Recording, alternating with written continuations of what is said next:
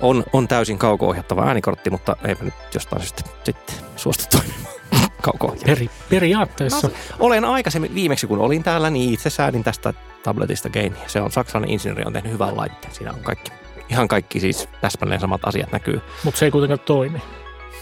No se, no siis se periaatteessa toimii. Se toimii tällä tavalla, nyt tässä lukee connected ja nyt siinä lukee offline. että, että miten tämä nyt niin kuin määrittelet siinä, että toimiiko vai niin. eikö, eikö toimi? Niin. Miten, miten tämä nyt ottaa?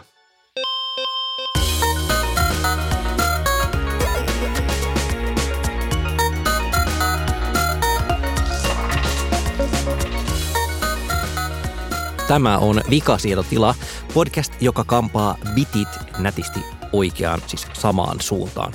Meitä on täällä studiossa kolmi henkilöä, sanotaanko kolmi henkilöä vai kolme henkilöä. En ole ihan varma, saattaa tulla omituinen kollektiiviversio, mutta kolme meitä kuitenkin on tässä. Vasemmallani istuu... Panu Räty, olen toimittaja. Ja oikealla puolellani istuu... Kari Haakana ja olen byrokraatti ja kirjailija. Kyllä.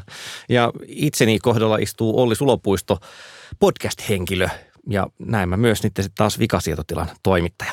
Tänään aiomme huijata teiltä ihan kaiken rahat, puolisot, housutkin jalasta. Eli siis vikasietotila pohtii ja kertoo ja kuvailee, miten meitä jallitetaan internetissä. Ja kyllä tässä nyt joutuu laittamaan myös ensimmäisen persoonan peliin.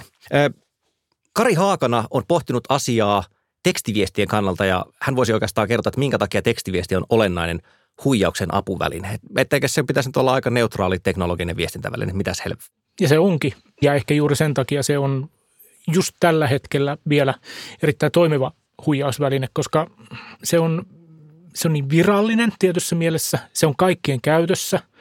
On totuttu siihen, että tekstiviesti on luotettava. Siis niin kuin, että ei, ei ole ollut kovin pitkää aikaa sellaista tilannetta, jos tekstiviestejä käytettäisiin teollisesti huijaamiseen. Ja sitten tekstiviestejä käytetään esimerkiksi viranomaisviestintään. Eli saattaa tulla niin kuin vaaratiedotteita tai mikä se oli se esimerkki. Ei ollut tsunami, vaan se oli se tsunamin jälkeen oli se keskustelu siitä, että pitäisikö meillä olla keino viestiä kaikille kansalaisille ja sitten lähetettiin muistaakseni jotain uuden vuoden viestiä, että hyvää uutta vuotta kaikki suomalaiset. Ja sitten mä en edes saanut sitä viestiä. Se tuli myöhässä mullekin. Niin, mm, mm. mutta mut et siis, et, et siitä on muodostunut ikään kuin standardi, mutta sitten se fataali juttu on se, että tekstiviesteissä ei ole mitään varmistuskeinoa. Siis mulla ei ole käyttäjänä mahdollista varmistautua siitä, että tämä tekstiviesti on tullut siltä taholta, joka sen sanoo lähettäneensä. Hmm. Niin sä et näe sitä niin kuin lähettäjäkenttää samalla tavalla, että se ei ole merkityksellinen. Ja sitten jos mä ajatellaan, että vaikkapa postin nimissä tulee tekstiviesteinä tällaisia niin kuin kalasteluviestejä, huijausviestejä. Nämä näyttää yhä todellisimmilta. Niissä on postin värit ja postin logot ja niin päin pois. Niin ja se siis mä, mä luulen, että se, se isoin kysymys on nimenomaan se tottumus siihen, että mm. tämä on sitä, mitä se sanoo olevansa, mutta se muuttuu tietysti, koska kun sitä aletaan käyttää huijausvälineenä, niin silloin se korruptoi koko sen välineen. Mm. Eli, eli niin kuin mä sanoisin, että muutaman vuoden kuluttua kukaan ei enää luota tekstiviesteihin, mm. mikä asettaa sitten niin kuin paineita esimerkiksi viranomaisille. Eli viranomainen ei voi enää käyttää tekstiviestiä luotettavana kommunikointikeinona, koska kaikki suhtautuu tekstiviesteihin niin, että ne on mahdollisesti huijauksia. Siis tällä hetkellä tekstiviesti toimii Suomessa tosi paljon niin kuin kaksivaiheisen vahvistuksen apuna. Niin sekin vielä. Mm. Eli tulee joku kertakäyttöinen koodi esimerkiksi verkkopankeissa voi olla se, mulla on esimerkiksi tällä hetkellä käytössä firman taloushallintajärjestelmässä, että sen jälkeen kun mä laitan käyttäjätunnuksen ja salasanan sinne selaimeen, niin mulle tulee tekstarinen se vahvistus. Ja sitä ei tuossa nimenomaisessa järjestelmässä edes saa vaihdettua niin kuin sovelluspohjaiseen, mikä joskus muualla on ollut olemassa, kun on siis yhteinen. Mutta tästä seuraakin niin kuin kiinnostava ensinnäkin siis sellainen tekninen ongelma, että välillä tietenkin ne, se tekstiviesti rajapinta siellä voi kusta, niin sieltä ei tule sitä viestiä, joten en pääse sisään, eli se menee teknisesti rikki. Mutta huijausnäkökulmasta, ö, mulla on ollut siis pankin kanssa semmoisia tapauksia tai vakuutusyhtiö, mä nyt suorastaan muista ihan tarkkaan kumpi se oli, mutta tuli nimenomaan näin, että tuli tämmöinen niin kuin ohjaus kautta vahvistusviesti tekstiviestinä.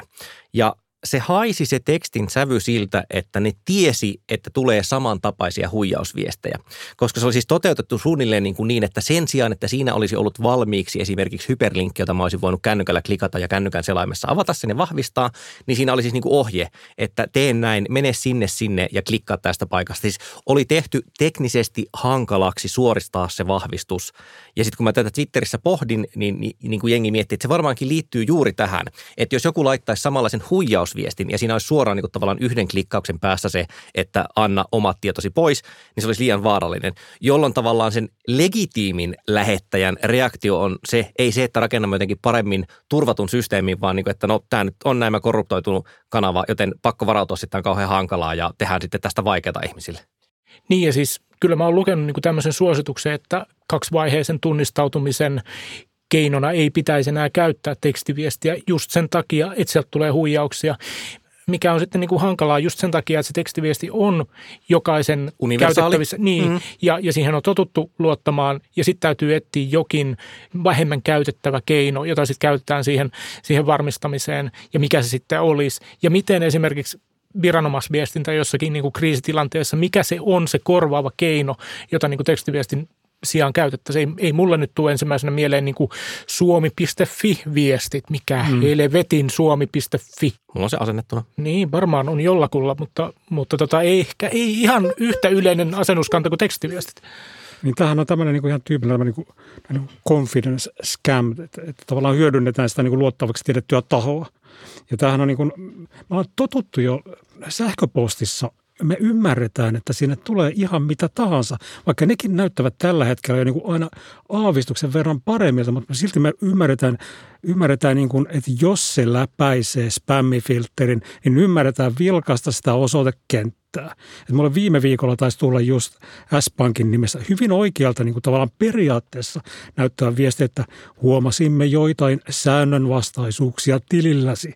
Mutta sitten kun sitä rupesi lukemaan sitä viestiä vähän tarkemmin, että olemme havainneet tililläsi epätavallista toimintaa, että tilisi turvallisuuden takaamiseksi sinun pitää niin kuin toimia näin ja näin. Että se on jäädytetty nyt tämä tili. Ja sitten oikeuksien poistamiksi oli vihreä nappi, jos, jossa luki saada pääsy. Antoiko pääsy? mutta siis kuinka kauan sähköpostin yleistymisestä ja huijausten yleistymisestä kesti siihen, että me niin kuin lähtökohtaisesti ollaan varuillamme sähköpostin suhteen, kun sieltä tulee jokin tämmöinen viesti.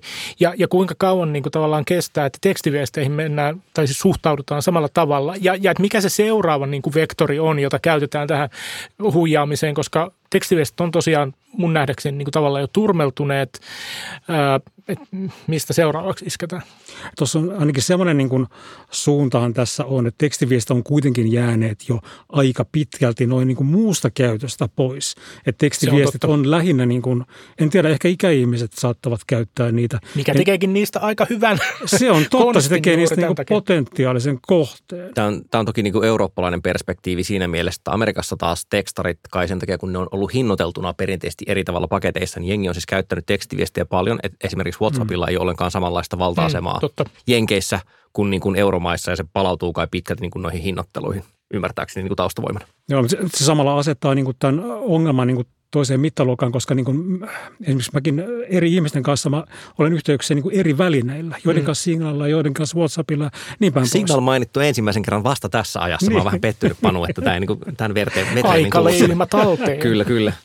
Mutta että siinä on niinku selkeä tämmöinen niinku pulma, että mikä se on se sitten se mm. tuleva väline, jota me käytämme tämän tyyppiseen. Mm. Meidän esimerkiksi käyttää viranomaisviestinnässä, mikä on se väline, joka olisi luotettava, joka, jonka kaikki pystyvät havainnoimaan, joka on kaikilla kädessä Siis meidän miettimään tota, tota, kun Kari sanoi, että mikä on se aikajänne, että jos, jos ollaan totuttu siihen, ja tämä on nyt niinku laajasti yleistävä me, kaikki sähköpostia käyttävät suomalaiset olemme tottuneet siihen, että mailiin tulee kaikkea sontaa – niin eihän nyt tekstiviesti niin kuin hirveän paljon nuorempi keksintö ole. Jos miettii semmoista yleistymistä. Tekstarit on käytössä niin kuin kuitenkin 90-luvun puolivälissä. Viimeistä 90-luvun lopussa on tekstiviestit kaikkialla. Hmm. Eihän nyt sähköposti niin kuin, tavallaan jotenkin kaikkein nörteimpiä organisaatioiden ulkopuolella nyt ole alkuysärin ysärin puolivälissä vasta. Että tavallaan se tulee kuitenkin internetin myötä, vaikka sähköposti edeltääkin internettiä.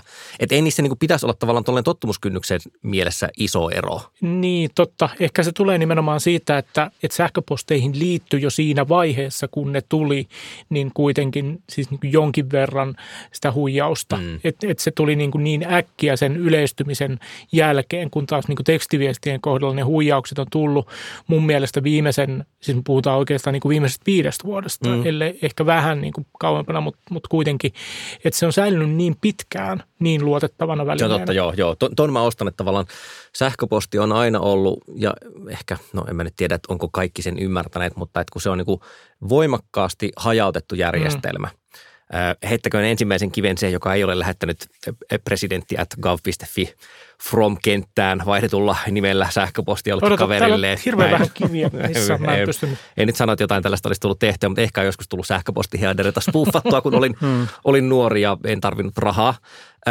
Ja se on jännä juttu, että tekstiviestit Suomessa on niin kuin pysynyt siinä, koska Jenkeissähän taas on tilanne silleen eri, että siellä niin kuin osaltaan liittymäkaappausten takia kun se on suhteellisen helppoa, niin siellä on juuri tämä seikka, että, että sanotaan, että ei kannata käyttää tekstiviestejä kaksivaiheisen vahvistuksen keinona, koska on melko helppoa, että joku voi vaan kävellä mm. niin puhelinliikkeeseen ja sanoa, että hei, että mä tarvisin nyt tota uudelle numerolle tämän mun liittymän ja sitten siis saa sitä kautta pääsyn siihen vanhaan numeroon. Mä en ole Suomessa niin kuin ainakaan epidemiaksi asti kasvaneena tuosta ikinä lukenut, että täällä ilmeisesti sitten numeron siirrettävyyteen ja muuhun liittyvät käytännöt on sen verran erilaiset, että vaikka se olisi niin kuin teknisesti mahdollista, niin siinä just se, ehkä se social engineering puoli hmm. ei toimi niin helposti. Niin, mutta et, et siis niin kuin numeron spooffaukseen on valmiita verkossa myytäviä on, no, totta ratkaisuja. Teknisesti jolloin, mahdollista, niin, kyllä. Niin, ja se tietysti vaikuttaa myös siihen, että sitä sitten käytetään. Mutta onko meistä kukaan tullut sitten huijatuksi – verkossa? minä, en, minä en ole koskaan... Kuka tunnustaa meistä? No, äh, mille vuosikymmenellä? no puhutaan vaikka tästä tai edellisestä. No edellisellä vuosikymmenellä saattoi, saattoi käydä niin, että ihan pikkusen tota ahneus no niin. vei. Kerro Olli. Äh, no siinä oli kyse bitcoin-kaupasta.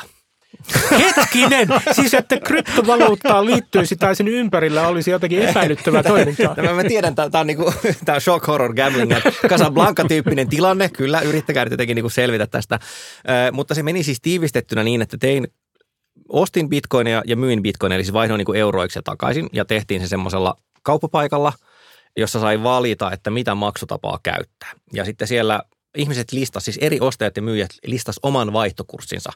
Ja siinä kävi niin, niin kuin yleensäkin käy, että valtaosahan niistä konvergoituu. Sieltä löytyy niin kuin tietty keskiarvo, että tänään nyt näyttäisi, että tällä hetkellä saat näin ja näin monta euroa siitä bitcoinin murto-osasta. Ja sitten toiset tarjosivat vähän parempaa hintaa.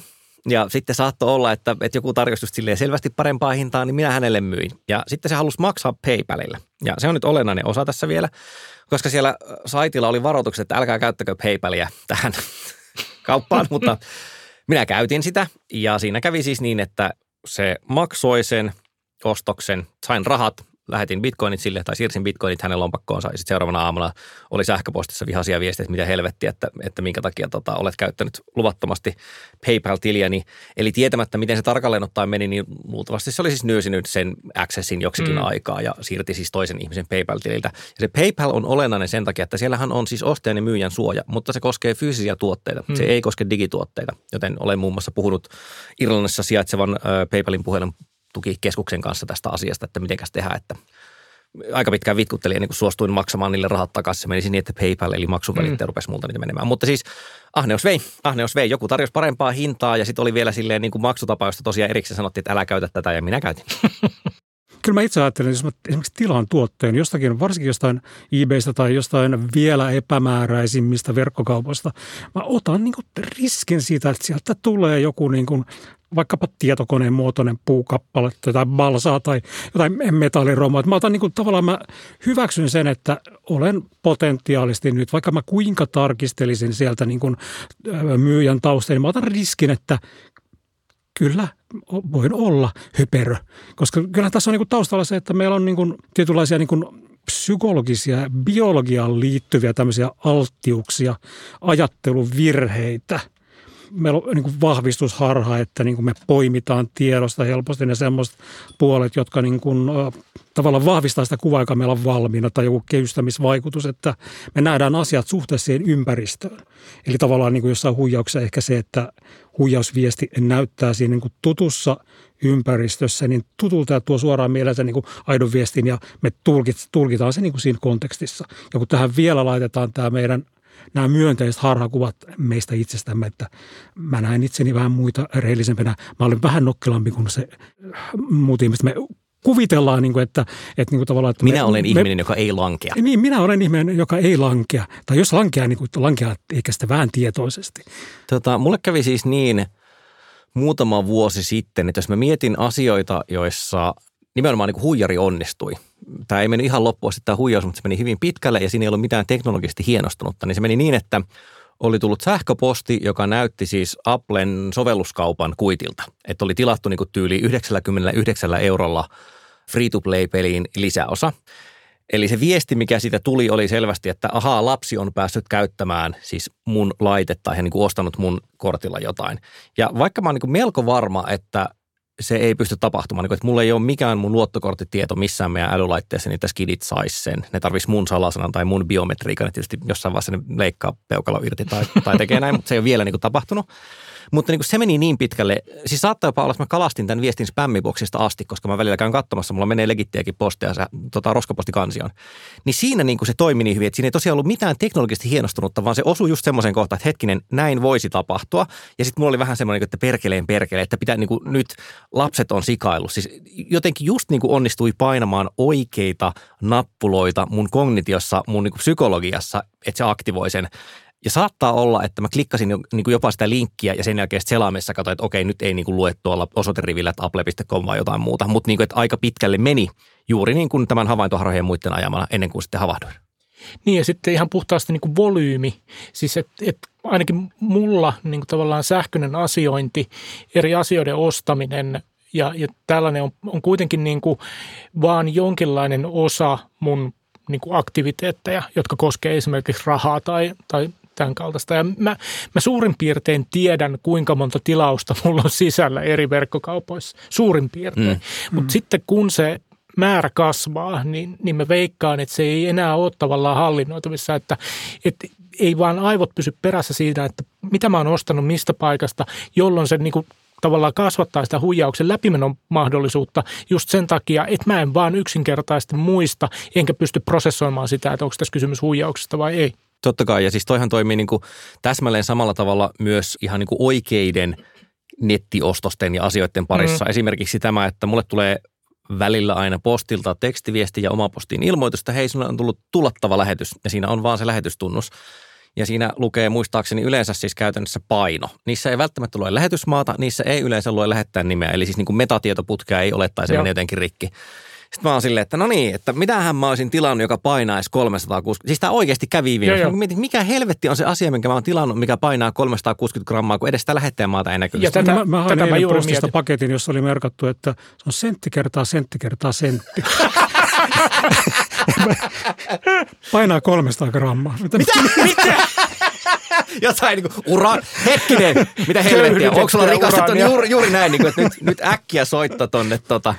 Mutta ongelmana uh. tässä on just se, että niin kuin ajatteluvirheet liittyy meidän aivojen toimintaan, ne liittyy meidän biologiaan, ne liittyy niin kuin, että sen takia niistä on niin kuin hillittömän vaikea päästä eroon. Ja kun ne ei liity millään lailla niin mikään niin kuin kognitiiviseen kapasiteettiin tai tämän tyyppiseen, että niin kuin vahvalla kognitiivisella kapasiteetilla omaksua tai oma, vahvan kognitiivisen kapasiteetin omaava henkilö tekee tismal, tismalleen samat virheet kuin, niin kuin kaikki muutkin. Kyllä. Et se on niin kuin tavallaan, että se ei liity mihinkään tämän tyyppiseen, että kaikki me olemme aivan yhtä hölmöjä näiden niin kuin omien vääristymiemme äärellä, koska meidän aivoja ei ole tehty mihinkään tarkkaan itsehavainnointiin. Ja, ja tämähän on siis se, minkä takia nigerialaiskirjat menee niin kuin läpi, minkä takia ihmiset, joita me pidetään fiksuina, on langennut niihin, että ne vaan sattuu painamaan niitä nappuloita, tai ei satu, vaan ne on nimenomaan mm. tarkoitettu painamaan niitä nappuloita, jotka laukaisee – sellaista käytöstä, joka sitten hyödyttää sitä huijaria. Niin, me, siis, ei, me ei osata niin kuin arvioida itseämme kriittisesti. Niin. Et se on se niin kuin suuri pulma tässä. Mun mielestä on ihan kiinnostavaa, jos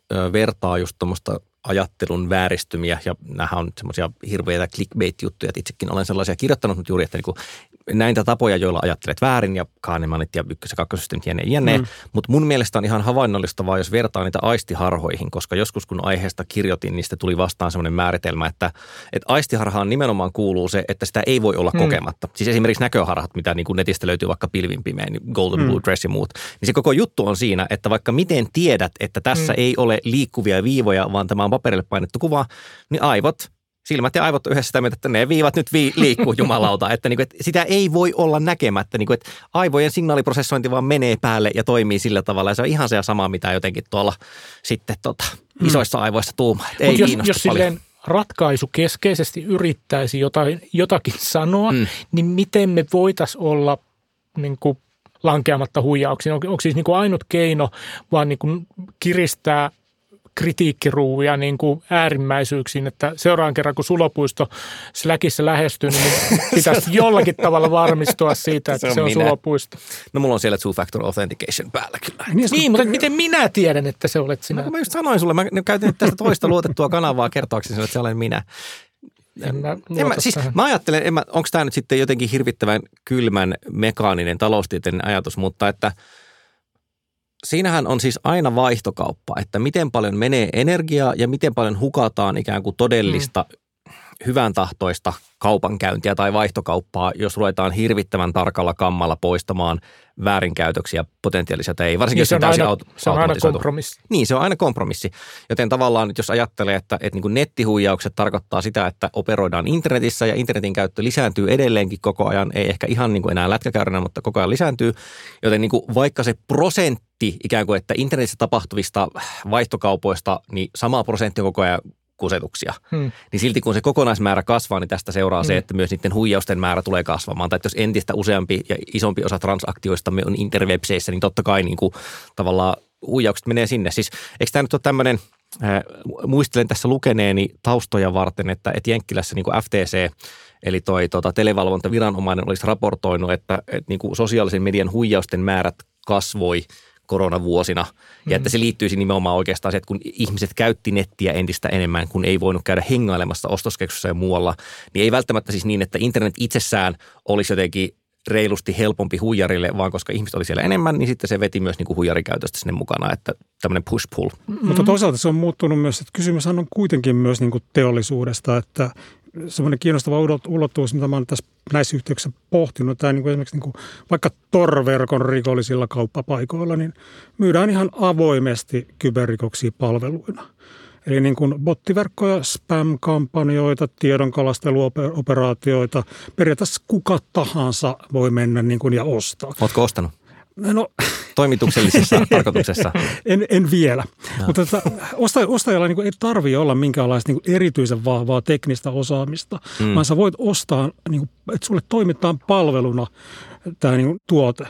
Ja niin kuin, jotenkin, niin kuin, kun mä oon roikkunut niille jossain vaiheessa ihan vaan Jälleen ammatillista mielenkiinnosta. Ammatillista mielenkiinnosta. Niin tota, viehättävähän tässä on se, että nämä niin kuin pimeän verkon kauppapaikat tarjoaa niin kuin paljon tehokkaampia tämmöisiä niin kuin palaute- ja mainejärjestelmiä kuin useimmat tavalliset verkkokaupat. Eli jos verrataan vaikka, niin kuin, vaikka ajatellaan tori tai huuto tai tämän tyyppiset, niin kuin, jotka on... Mua tällä... on huijattu torissa muuten viimeisen kahden vuoden aikana ja, ja ne, kahteen huijausten määrä, määrä niissä on tällä hetkellä kasvussa, niin kuin näissä kotimaisissa kauppapaikoissa, tai niistä on ainakin puhuttu enemmän. Mutta on, on tavallaan turvallisempaa ostaa rikollisia palveluja niin kuin pimeästä verkosta, kuin tilata ihan tavallisia palveluja niin kuin avoimesta verkosta.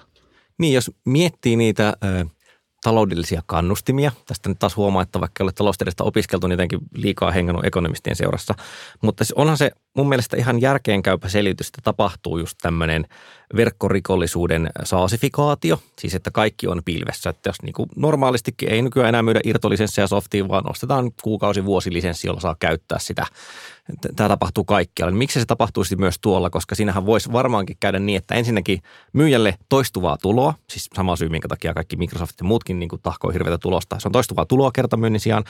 Sitten olet askeleen kauempana viranomaisista. Mm, niin kuin todennäköisesti. Niin kuin palvelun tuottaja. Niin, juuri, juuri niin näin. Se, siis, rikollisen se, palvelun se, alkuperäinen tuottaja. Kyllä, se mörkökoodari siellä, niin mm. niin tota, en nyt osaa arvioida, kyllä se varmaan linnaan periaatteessa jollain perusteella saa, mutta että onhan se niin kuin hankalampi napata siitä, että se on myynyt softaa, kuin että se olisi käynyt sillä haksoroitumassa jonkun tileille. Plus se tarjoaa mahdollisuuden erikoistumiseen, että siellä pystytään niin kuin tavallaan tietty koodaaja pystyy erikoistumaan niin kuin hyvinkin tiettyihin spesifeihin niin kuin alueisiin. Hmm. Että joku voi erikoistua niin kuin kiristyshaittaohjelmiin, joku erikoistuu niin kuin bottiverkkoihin, joku erikoistuu niin murtautumisiin. Että se on niin kuin hirveän monta eri tavalla tämmöistä lohkoa, jotka tarvitsevat myös omaa spesifiä ammattitaitoaan. Jotta... Niin ja sitten tavallaan fyysinen maailma on käynyt niin kuin jännittävästi fyysisestä maailmasta on tullut turvallisempi. Siis jos me ajatellaan vaikka Suomea, siis mm. niin kuin esimerkkinä, niin, niin kuinka usein törmää edes sellaiseen niin kuin mahdollisuuteen, että mua yritettäisiin kadulla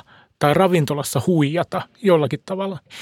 Että ne kanssakäymisen muodot on muuttunut sillä tavalla, että ei mulla tulla niin kuin kadulla myymään vakuutuksia esimerkiksi, mutta niin kuin verkossa aika usein. Tai, mm. tai siis niin kuin, että et, et me tunnistetaan todennäköisesti fyysisessä ympäristössä tapahtuva huijausyritys ihan sen takia, että se olisi niin outoa, että joku yrittäisi tavallaan tämmöistä vanhanaikaista confidence trickiä meihin, kun me ollaan jossakin ulkona.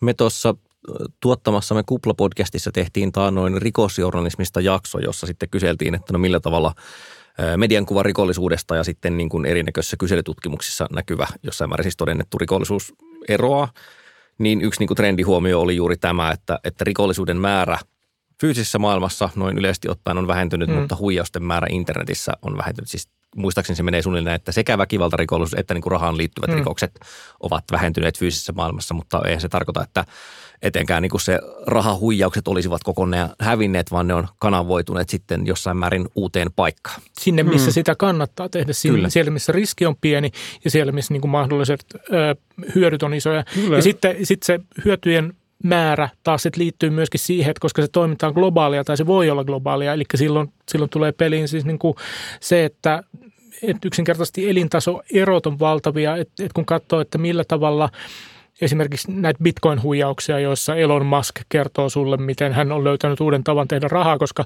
Elon Muskilla rahaa ei vielä ole, niin tota, nämä bitcoin-huijaukset tyypillisesti ne on peräisin entisen Neuvostoliiton alueelta tai, tai mahdollisesti Afrikasta.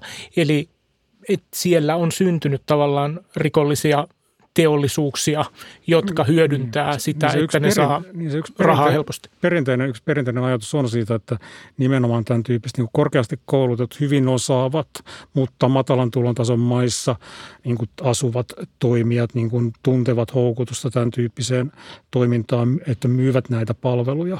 Mä en tiedä, pitääkö se enää sitten niin kuin ihan niin kuin kaikin osin paikkansa. Siinä on varmaan osa selitystä, mutta se on niin kuin, joka tapauksessa on niin kuin äärimmäisen organisoitunutta toimintaa, on niin kuin äärimmäisen organisoituneita liikoja, jotka, ja se on hyvin tavallaan erikoistunutta toimintaa, että, että sitä niin kuin tavallaan palveluja, eri, erilaiset toimijat myyvät erilaisia palveluja, se toimii niin kuin mikä tahansa teollisuuden ala niin kuin myös tässä niin kuin meidän normaalissa elämässä. Niin siis kyllä meillä on niin kuin erilaisia toimitusketjuja, jotka menee, no. menee niin kuin aika pitkälle toiselle puolelle maailmaa niin kuin tavallaan täällä legitiimillä puolellakin. Ja, ja miksi tavalla, sama ei niin, tapahtuisi sama sitten ilman muuta niin kuin tapahtuu myös tuolla pimeämmällä puolella. Ja jotenkin siinä on niin kuin viehättävä siinä musta niin kuin näistä just torverkon toiminnassa, just kun se on niin tavallaan niin kuin, se on myös niin kuin heille itselleen, näille niin kuin tavalla rikollisille – niin jotenkin äärimmäisen turvallisuushakuista. Mm. Että se tyypillisesti se kauppa niin kuin varmistetaan esimerkiksi kierrättämällä ne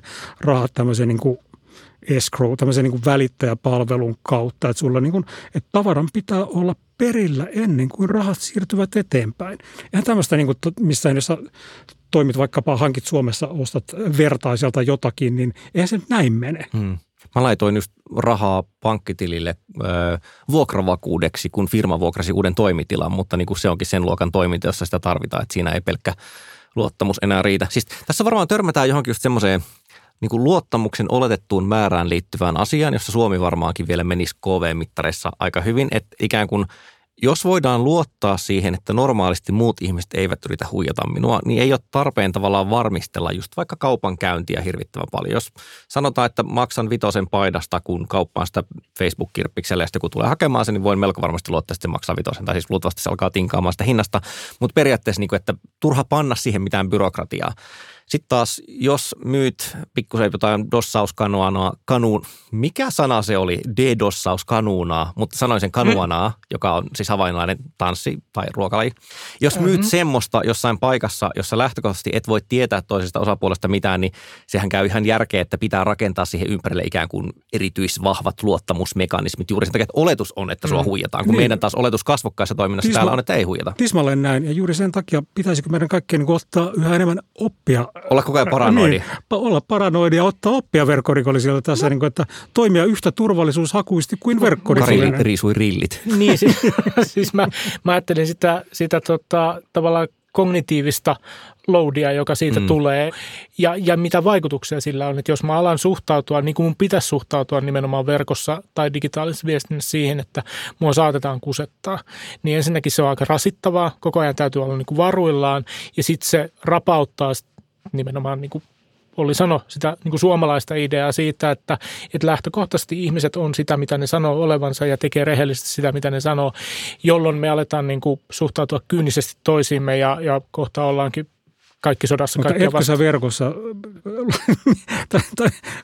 olen hämmästynyt, kun liitit tämän niin kuin tavallaan, että – tällaisen tietynlaisen niin kuin uskon ja luottamuksen verkossa toimimiseen myös. Mutta miksei? Mä, siis, mä, mä, ta- miksi, miksi se olisi kun, laadullisesti täysin erilaista? Siis mä, mä niin kuin, mun ajatus siinä kulkee jotenkin niin, että, että kun meidän perinteisesti kasvokkain tekemä toiminta siirtyy yhä enemmän verkkoon, niin siitä seuraa se, että mikäli siis toimitaan järkevästi, niin siitä seuraa se, että me aletaan kyynistyä ja, ja me aletaan niin kuin epäillä toisiamme koko ajan enemmän, mikä on niin kuin vahingollista niin kuin tavallaan hmm. kommunikaatiolle ja yhteiskunnalle yleisemminkin. Ja samaan aikaan me tiedään, että näin, näin pitää toimia, mutta että se mitä mä jotenkin haluaisin olisi se, että meillä olisi olemassa jotakin sellaisia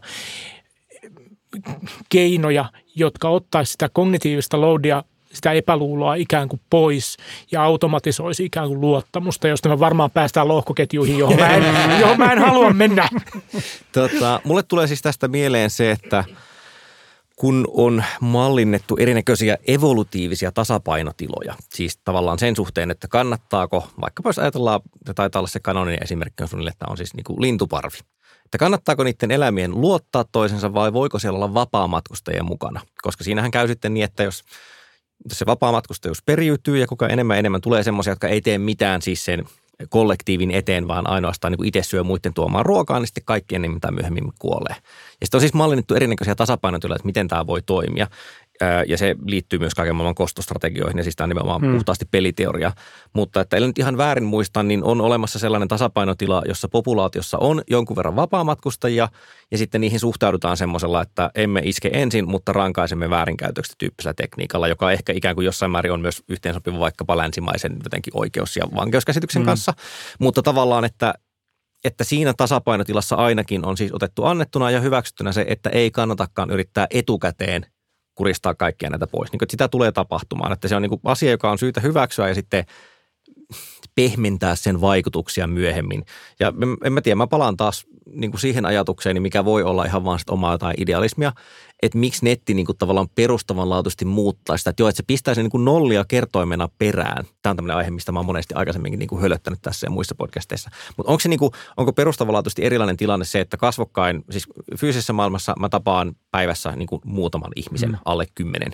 Ja internetissä mä voin olla niin kuin silleen sadan tai tuhannen kanssa edes jonkinlaisessa löyhässä vuorovaikutuksessa, kun katsoo sähköpostit ja muut. Että, niin kuin, että jos se huijausprosentti on, on sama, mutta volyymi on vaan eri, niin pitääkö mun nyt siis sitten toimia eri tavalla niin, siinä volyymin kuuluu kuitenkin niin kuin tavallaan, niin kuin, kyllä mäkin, mäkin olen verkossa vaikka kuinka monessa yhteisössä, mutta mä olen niin kuin en mä ole siellä mun omalla identiteetilläni. Mä olen ja aivan muita henkilöitä. Hetkinen, niin oletko mä, sinä se Kaarina, joka on lähettänyt minulle sähköpostia? Et, niin tavallaan, että onhan siellä niin kuin aina kuullut myös se, että eihän siellä nyt koko ajan liikuta niin kuin tavallaan oman identiteetin turvin avoimesti ja niin kuin, että me kaikki edustamme omaa nimeämme ja omaa fyysistä identiteettiämme. Mä ja, väittäisin, Panu, että sä oot ehkä poikkeus tossa – Siis niin kuin, mä en sano, että, että toi on väärin. Siis niin kuin on, on varmasti, ja mä väittäisin, että, että mitä pidempään on ollut verkossa tietyssä mielessä, niin sitä niin kuin todennäköisempää on, että suhtautuu noin.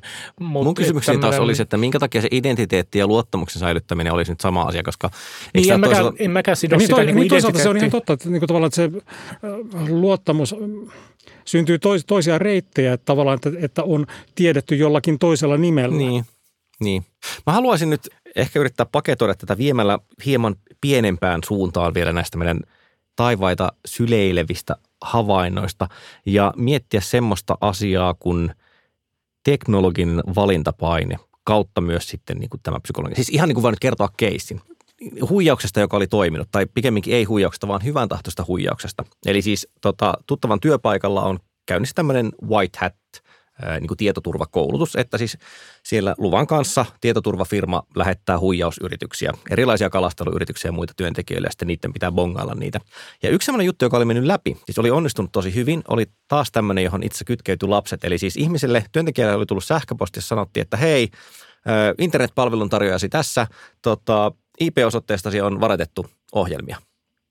Ja sitten se ihminen, joka on siis aikuinen, niin sen reaktio oli ollut silleen, että jumalauta lapset. Että, niin, että tiedän, etten itse ole Lassi. tehnyt tätä. Mutta että oli, kai, kai siinä on siis, mä järkeilisin näin, on niin kuin uskottava juttu, että ei sille, että tietäisin, että hän on mm. tehnyt, että lapset on tehnyt niin, mutta se on niin kuin mahdollista. Voisi olla. Niin, ja sitten oli niin kuin kysynyt siitä, ja sinänsä tällä tarinalla on onnellinen loppu, koska se tosiaan oli nyt sitten tämä tietoturvakoulutushomma, mutta niin kuin, että jälleen onko, ei varmaan ole olemassa mitään teknologista keinoa, millä ton voisi jotenkin ennaltaehkäistä. Että jos joku niin kuin lähettää viestin, jossa on uskottavan oloinen juttu, niin mitä silloin väliä, että, tai siis teknisesti ottaen periaatteessa kaikki voisi olla kryptografisesti allekirjoitettu ja sitten jotenkin näkisin, että se ei ole tullut Elisalta ja sen jälkeen en kiinnittäisi huomiota, mutta niin kuin, musta tämä ei ole tavallaan teknologinen implementaatio-ongelma nyt varsinaisesti kuitenkaan sitten ei ehkä suoraan, mutta tavallaan tämä palautuu jälleen kerran siihen tekstiviestiin, mm. jossa ei siis ikään kuin välineenä ole edes teoreettista mahdollisuutta minulla käyttäjänä millään tavalla varmistua siitä, että tämä tekstiviesti on siltä käyttäjältä, jolta, jolta sen pitäisi olla tai sanotaan olevan. Nyt kun mainitsit tekstiviestit, niin mä sain tänään muutama tuntia ennen äänitystä iltapäivällä viestin, joka alkaa näin, siis tekstiviesti. Moi! Sinut on valittu osa-aikaiseen kautta koko-aikaiseen työhön. Päiväpalkka 10 euroa 200 euroa. Työ on hyvin yksinkertaista. Voi tehdä sen milloin tahansa, missä tahansa, ottaa vastaan työ. Plus ota yhteyttä WhatsAppiin ja sitten on numero. Niin tota, pitäisikö meidän soittaa tälle tyypille? Ehdottomasti, koska mä oon kuullut, että joku muukin on sa- saanut tämän viestin. Sitä mä, mä en ole saanut tätä en viestiä. minäkään, mutta mä oon kuullut. Koko Suomi on saanut tämän tekstiviestin, mutta en minä. Mä oon niin paljon siistimpi ja tai köyhempi kuin te, että mä olen saanut tämän tekstiviestin, mutta katsotaan Kauniimpi.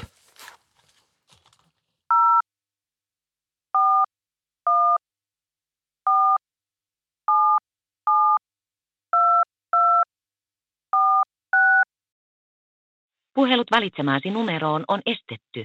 No niin. Puhelut valitsemaasi numeroon on estetty. Miksi olet estänyt nämä numerot, vaikka sinulle tarvittiin rahaa, työpaikka? Nyt jäi saamatta 10-200 euroa päivässä hyvin yksinkertaista työstä, että olisi voinut tehdä mistä tahansa. Se oli WhatsAppin kautta tullut. Ää, oli ihan tekstistä. Tässä mutta näkyy, iPhone näyttää lähettäjän nimen. Lähettäjän nimen e4079 at. Ai niin se. Kyllä, juuri. Joo, siis ei, ei 4078, vaan 4079. Harmi, että vastannut. Se on kyllä.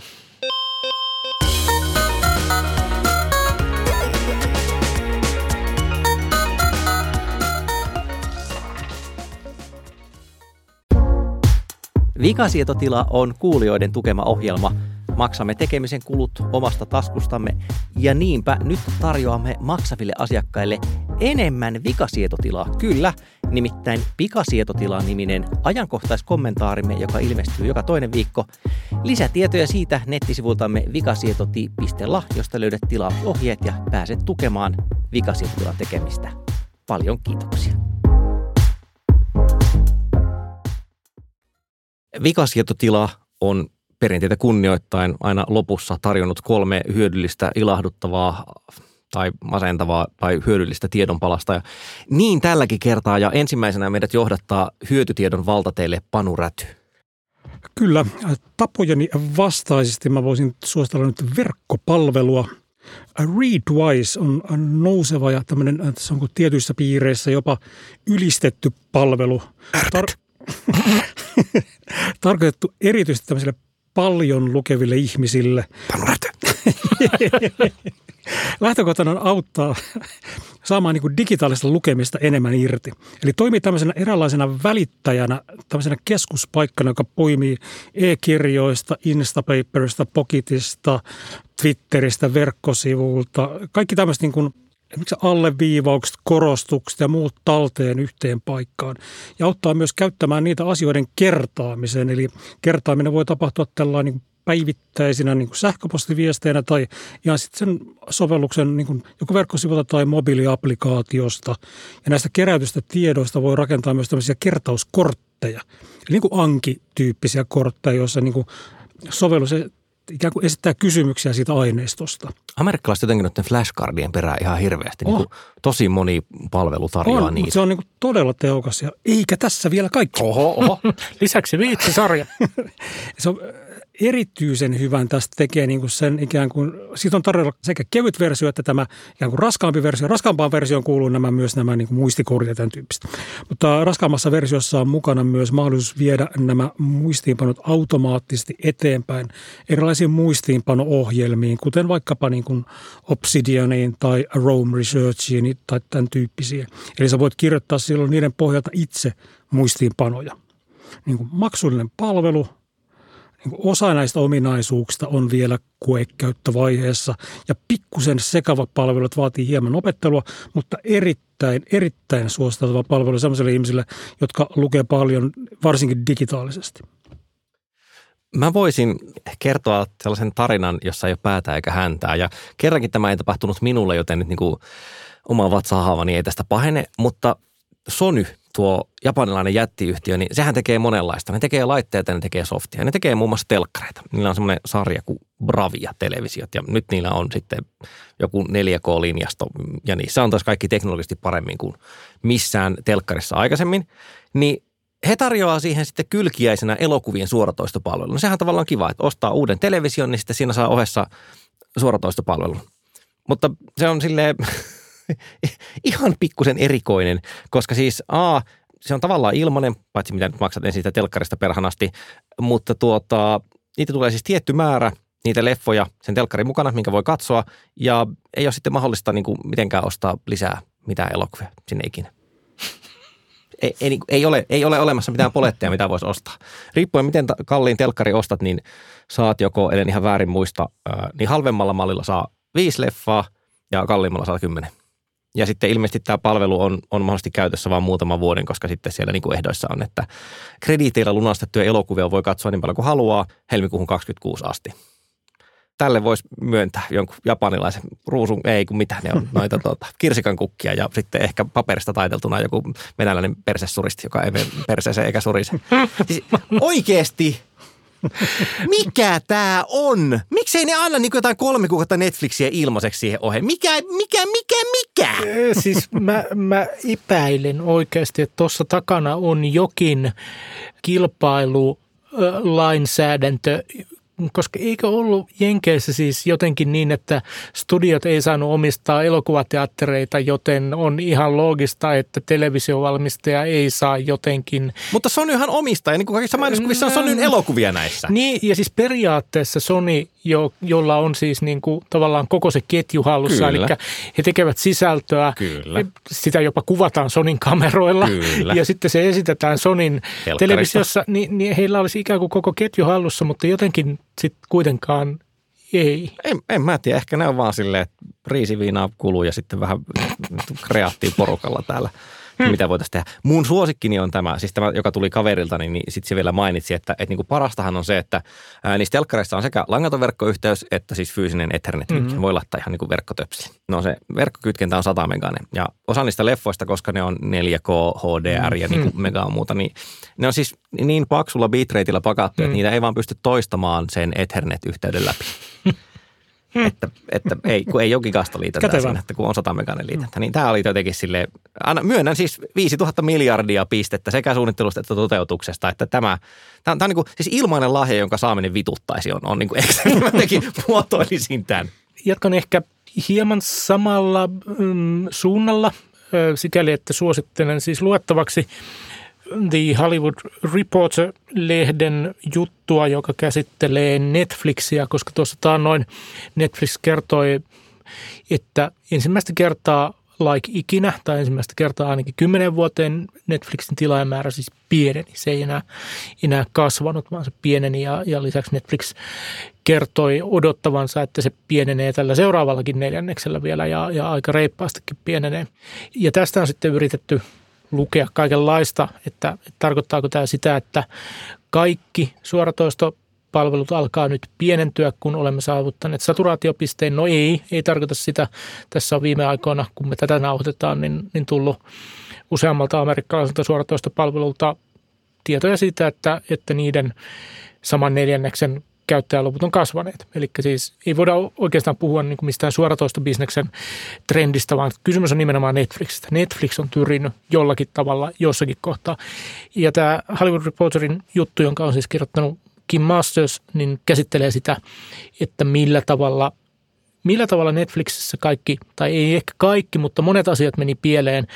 Ja tämä on tämä on hyvin amerikkalainen juttu, koska amerikkalaiset tekee juuri näitä selkään puukotussaagoja yhtiön sisäisestä kulttuurista. Ja, ja tämä kertoo tämä juttu hyvin paljon nimenomaan Netflixin sisäisestä kulttuurista ja siitä, miten, miten se alkoi mennä ikään kuin väärään suuntaan jo muutama vuosi sitten ja mitä kaikkea siitä on, on seurannut hauska juttu, jos on kiinnostunut suoratoistosta, jos on kiinnostunut Hollywoodista, jos on kiinnostunut elokuvista, jos on kiinnostunut yrityskulttuureista – kaikkihan nämä kiinnostaa tietysti meitä kaikkia. Joten suosittelen lukemaan jutun nimi siis Netflix Big Wake Up Call, The Power Clash Behind the Crash, joka löytyy Hollywood Reporterista. Kyllä. Ja näin eh, vikasietotila kiittelee nyt sitten teitä, kuulijoita, korvianne, aivojanne. Älkää menkö lankaan, mutta lähettäkää meille rahaa ja kudosta ja kunniaa. Tämän jakson linkit löytyvät show notesista. Osoitan tässä nyt jotenkin sormilla alaspäin, vaikka tällä niin kuin spatiaalisella eleellä ei ole mitään mielekkyyttä, mutta osoitanpa nyt silti se polviani ja pohjattani kohti, että sinne olen nämä tatuoinut nämä. Joten ei muuta kuin kiitos kuuntelusta ja seuraavaan kertaan käykää siellä vikasietoti.la-domainissa, niin löydätte kaiken info, mitä ihminen elämänsä tarvitsee. Se on moi! Moi moi! Moi!